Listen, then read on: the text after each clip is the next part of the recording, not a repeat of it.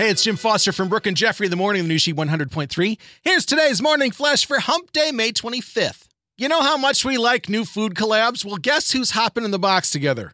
Ritz Crackers and Oreo. Starting tomorrow, you will be able to get half Ritz, it's like half a Ritz cracker and peanut butter, sandwich with the Oreo cookie half and its creamy filling put together.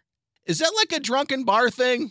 Maybe I missed something. There's only 1,000 limited edition packs available between Ritz and Oreo, available online at oreo.com slash Ritz, dropping at 11 a.m. tomorrow. In today's ubiquitous Kardashian news, with shares declining, Beyond Meat has added Kim Kardashian as its chief taste consultant. Not quite sure what that means, other than the fact that she will also be starring in the new ad campaign that focuses on Beyond's mission of health and sustainability.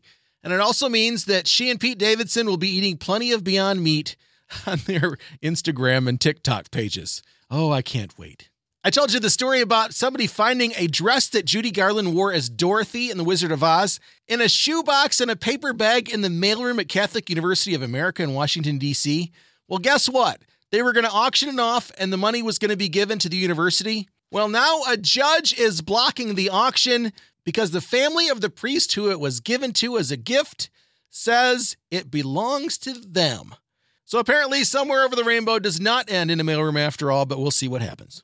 There's your Wednesday morning flash. Go hug your loved ones today and tell them you love them. And thanks again for listening to the new Sheet 100.3. Hits of the 80s, 90s, and 2000s.